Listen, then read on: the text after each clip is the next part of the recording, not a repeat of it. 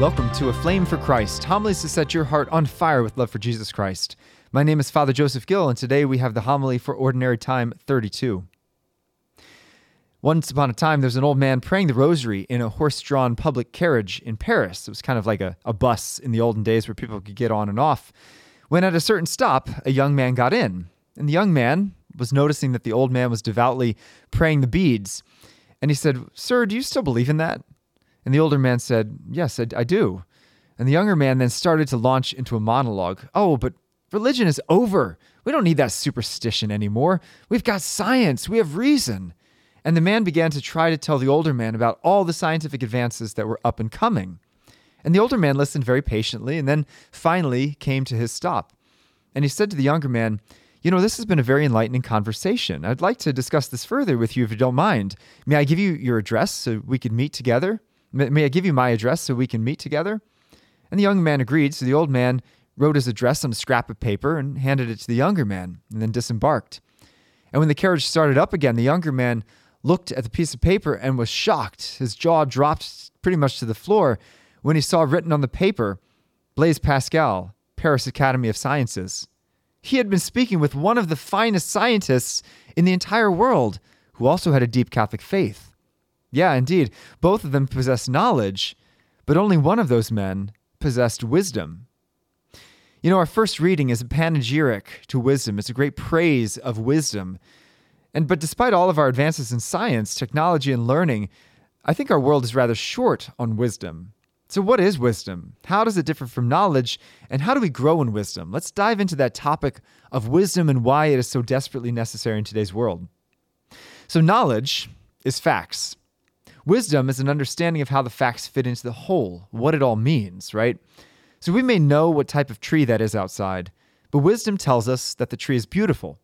We may know how the human body works, but wisdom can tell us what it means to be human and what the meaning of our lives is. Knowledge can tell us what the stars are made of, but wisdom stands in awe and wonder at the heavens.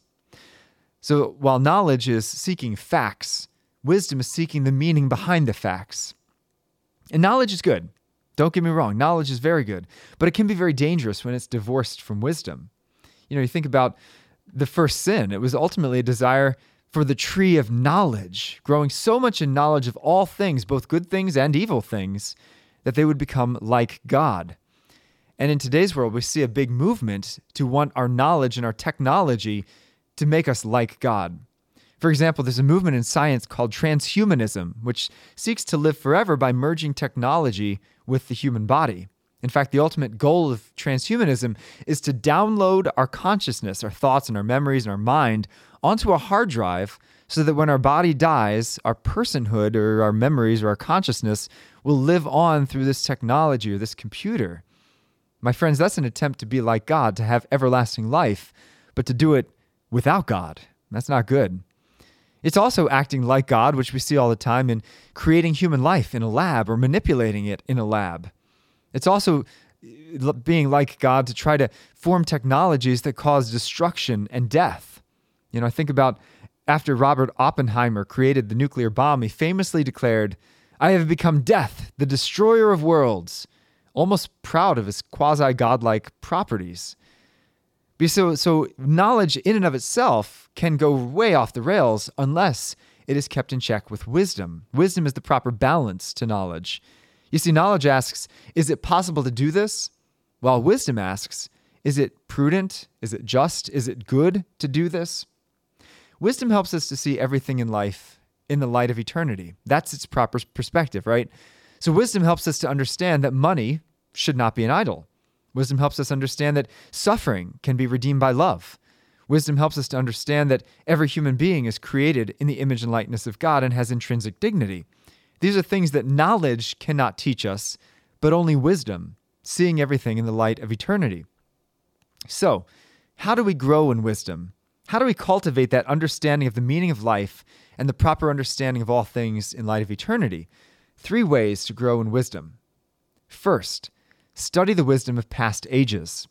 You know, every page of the scriptures is full of rich wisdom about how best to live life. And of course, the lives and the writings of the saints show us how wisdom is put into practice. So surround yourself with wise people those of the past and even those alive now, and seek out their wisdom. It's far easier to get the wisdom of others than to try to discover it ourselves, which often involves some tough crosses. But the second thing is to learn the lessons of wisdom God is trying to teach us, particularly through suffering. You know, we almost always seek to get out of suffering, right? We have physical or mental or emotional, relational suffering. But this is actually a priceless opportunity to gain a new and eternal perspective. So ask yourself that question what is God trying to teach you through that bad diagnosis? How, what is God trying to form in you through that difficult boss or challenging marriage? How will your perspective change because of the loneliness, struggle, or pain that you're going through? Nothing is wasted. All can form wisdom in us. Finally, I think a last way in which we can grow in wisdom is through wonder. You know, we don't have much wonder in today's world because we like to have everything in control under our control, literally all knowledge in the palm of our hand with our smartphones. But we should also cultivate wonder, which is the antidote to that pride that knowledge can engender. So sit one evening and marvel at the stars. Just listen to a beautiful piece of music without trying to critique it. Spend time in adoration and listen to the teacher. You know, wonder makes us realize our proper place in the cosmos. We do not and will never know all things, and this is very good. Remember St. Catherine, that great story when God revealed to her, I am he who is, and you are she who is not. It is very good to feel small in the universe, and wisdom helps us realize our real place there. Even the most learned scholars with the most knowledge had to cultivate wisdom, right? St. Thomas Aquinas, who was perhaps the most brilliant man to ever walk the face of the earth, who wrote literally millions of words about every subject under the sun, stopped writing towards the end of his life, leaving his magnum opus, the Summa Theologica, unfinished. And when his friends asked why, he told them that during Mass, as he was celebrating Mass, he had a vision of Christ crucified in the Eucharist. And he said that compared to seeing the greatness of God, everything he had written was just like straw. It was meaningless, it was worthless. A man of profound humility and wisdom.